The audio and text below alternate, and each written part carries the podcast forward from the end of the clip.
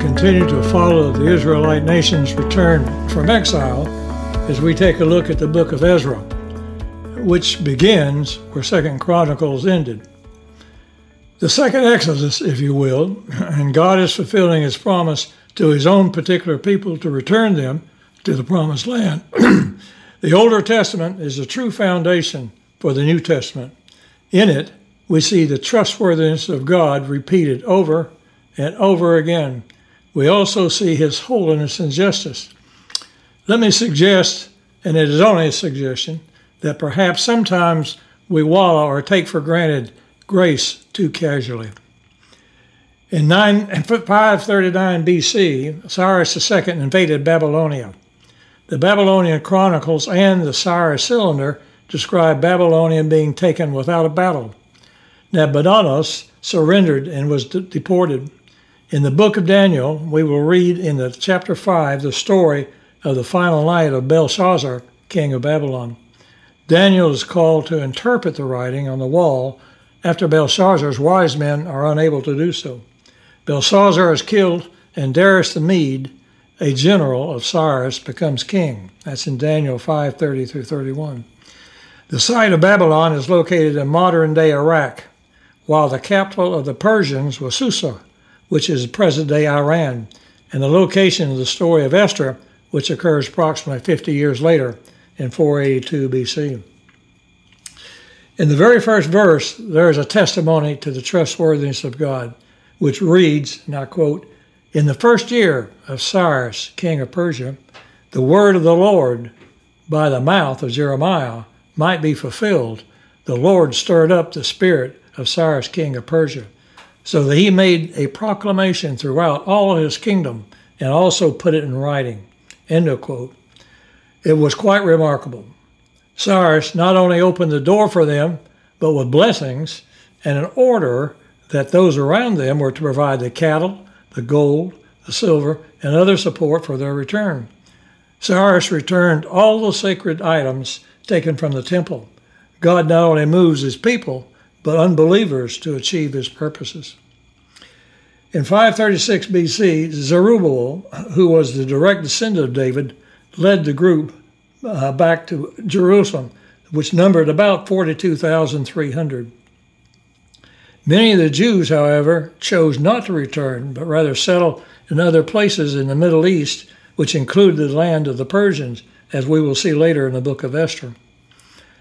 In chapter 2, it is noted that there was a search of the ancestral registrations performed before some of them could be pronounced priest, and they were denied.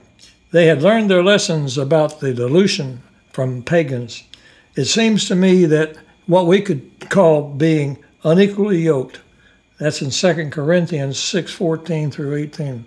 If one is to be pure, they must eliminate all sources of mischief. They had their priorities correct. The first order of business was to build the altar at which performed the sacrifices of worship that had been presented had been prescribed by God. The returnees revived the observation of the feast of the booths and tabernacles.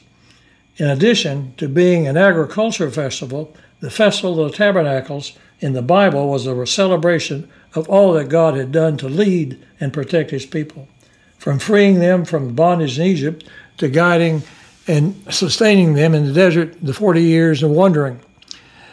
The focus went well beyond the enjoying of a bountiful harvest. God was not only being worshiped, but venerated, as the, the sacred must be kept sacred. Otherwise, worship can become very casual. Two, two years later, they labored putting the foundation for the temple as in all God's projects, the enemy will oppose the forward movement of God's kingdom. Just look around. There is active and growing opposition to anything that points to God today. His son, Jesus, or true believers, after much harassment, the pagans were able to convince Artaxerxes uh, to withdraw support and require that the, the building cease. After 16 years, and as direct result of Haggai and, and Zechariah's prophesying, the work was restart, restarted without the king's approval. While we are taught to obey civil authority, there comes a time when God's work supersedes civil order. The opposition tried to get the new king Darius to force to stop the building, but the new king sided with Israelites and the temple work proceeded. Upon completion of the temple, the Jews observed the festival of the unleavened bread as a reminder to separate themselves from defilement by removing yeast from the bread and houses. In chapter 8, Ezra is in Babylon organizing another exodus to return to Jerusalem. First, there was a period of prayer and fasting before making the 900 mile journey. Genuine fasting is how we communicate to God that we are willing to do without for a period of time to emphasize that our need for Him is greater than anything else. The intermarriage with pagan women was still a problem.